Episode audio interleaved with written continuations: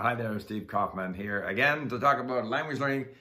And today I'm going to talk about, um, call it the strategy of listening or the strategic nature of listening uh, from a, a, number of different perspectives. And these are a number of thoughts that have been kind of going through my mind uh, as I continue listening to my Arabic and Persian.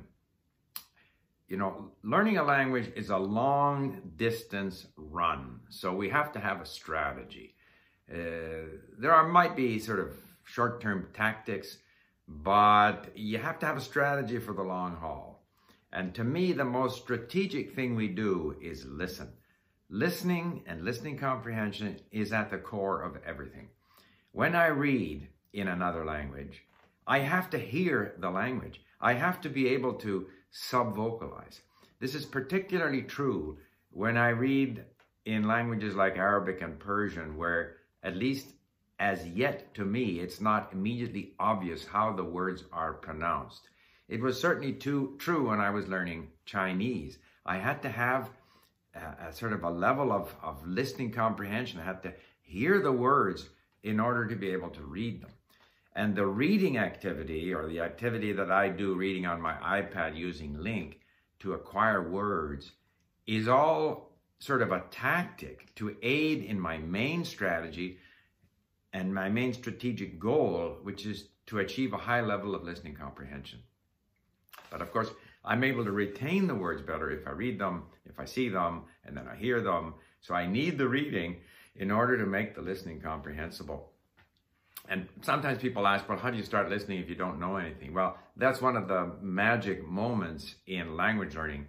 Uh, by doing the mini stories, for example, a lot of material with a lot of repetition and a lot of basic, you know, high frequency verbs. Uh, you know, languages like for me was the case with Turkish and Persian and Arabic and Greek, which are just noise. Through repetitive listening, they start to have meaning. And so you sort of get a toehold. But once you're through those, and I've listened to my 60 mini stories in Persian, Arabic, and so forth, 30, 40, 50 times. I can't continue listening to them, even though I, I still have little areas where I've forgotten words. I got to move on. So then strategically, I move on to, in the case of Arabic, podcast from mostly France 24.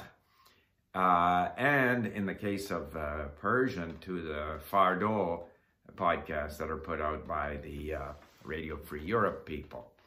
But there it's difficult. However, I noticed just by listening, I understand more and more, not just by listening, because I also invest the time in reading and listening and saving words so that now uh, the France 24 podcasts have 15 to 20% unknown words, whereas it used to be 40%. So even though probably I'm, I do not speak that much better, I understand more. I notice more words that I know when I'm listening. And so, and so it's all focused on this, this sort of listening comprehension. One of the things that I've started doing, and which I want to mention and get some reaction from people, is on the Persian, I was able to find people in Iran, in one case, an Iranian person who's been traveling in India, to create these stories where they talk about themselves, whatever they're doing, things that interest them, what they've done in life, what they've studied. And so these are five minutes long, seven minutes long. They speak them first, then they transcribe them. We have these in Persian. It's called The Iranians, and it's quite interesting. There's, I think, 16 or 17 stories. But then I had them, particularly this one uh, collaborator, uh, create stories, excuse me, create questions the way we do for the mini stories. Now, I am always against being asked questions uh, about things that I have read or listened to.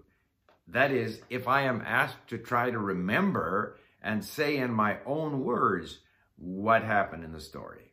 However, I think it's tremendously beneficial to be asked, uh, to be told the answer, then ask the question, and then get the answer again. So, uh, for example, if the story is about, uh, you know, Sahra who travels in India and visited a yoga um, clinic, so the, the statement might be, Sarah spent five days in the yoga clinic in Pune. That's the statement. The question is, did Sarah spend 10 days in the yoga clinic in Pune? And then the answer is no, Sarah didn't spend 10 days, she spent five days. So I don't have to think of anything, I don't have to remember anything. The answer is there, but I, I have to answer either yes or no, or when, or where, or how type of questions, where the answers are largely there. So it's, it's kind of exposure. And th- these are tremendous because you're really able to focus in on that particular bit of vocabulary. So now I'm thinking with the France 24, like originally when I had these stories done, I hadn't th- thought of adding these questions to them. Now that I've asked Sarah to do the questions and answers, and I find it very beneficial, uh, now I'm thinking it, it would be an interesting experiment. I don't know if there are Arab speakers out there that would be interested in helping me on this, where you take, say, a France 24 podcast, which might be about the situation in Palestine or uh, in Libya or the different things that uh, elections in Algeria, whatever they're talking about on France 24 in Arabic, and come up with 10 statements, okay? Recently, in, uh, you know, the reaction to the um, Trump uh, so-called deal of the century in the Arab world has been mostly negative. That's a statement. Then the question is, has the reaction to the Trump deal of the century uh, to solve the uh, uh, Israeli-Palestinian conflict been well received, received in the Arab world? That's a question. The answer, no, it has not been well received. It has largely not been well received.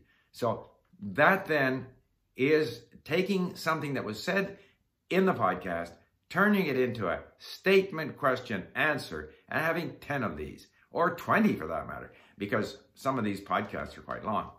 Uh, and some of these I, I got to be very careful with these Arabic podcast discussions because if there's three or four people there, guaranteed they're all going to be talking at the same time, and it's very difficult to hear what they're saying. I, I got to give full marks to the transcriber who's able to sort out who's saying what.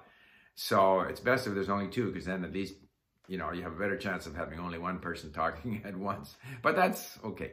So the point is, there's again a strategy vis-a-vis improving my listening comprehension. And uh, so I'm going to be doing more of that. You'll be able to find these uh, at LingQ, of course. And uh, we have one person who's helping us uh, on the Persian. If uh, I'm going to have to try and look for someone who can do the same on the Arabic, and I want to experiment going into my uh, podcasts, which are largely on political subjects, and then extracting, say, 10 statements with a corresponding question and then the corresponding answer. And all of this is to build up my listening comprehension. So that, and, and so ultimately for me, okay, the goal in learning a language is to speak, obviously.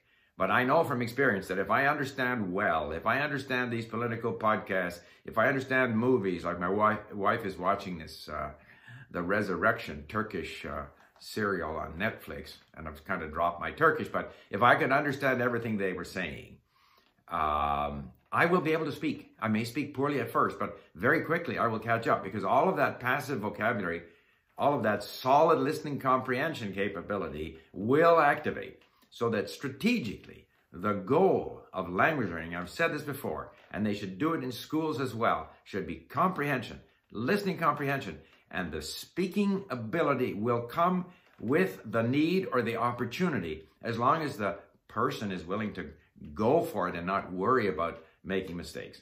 So there you have it, the strategic importance of listening as a sort of a key element, the key strategic goal of, of certainly of my language learning, and some discussion about the use of these statement, question, answer uh, uh, techniques in order to make you know these things that I'm listening to that are now kind of a little difficult for me as I go from the mini stories to you know genuine authentic content that a, a way to make those more comprehensible is to create these, you know, statement, question, answer, uh, you know, uh, bits of content where you're going to get more repetition of some of the key vocabulary.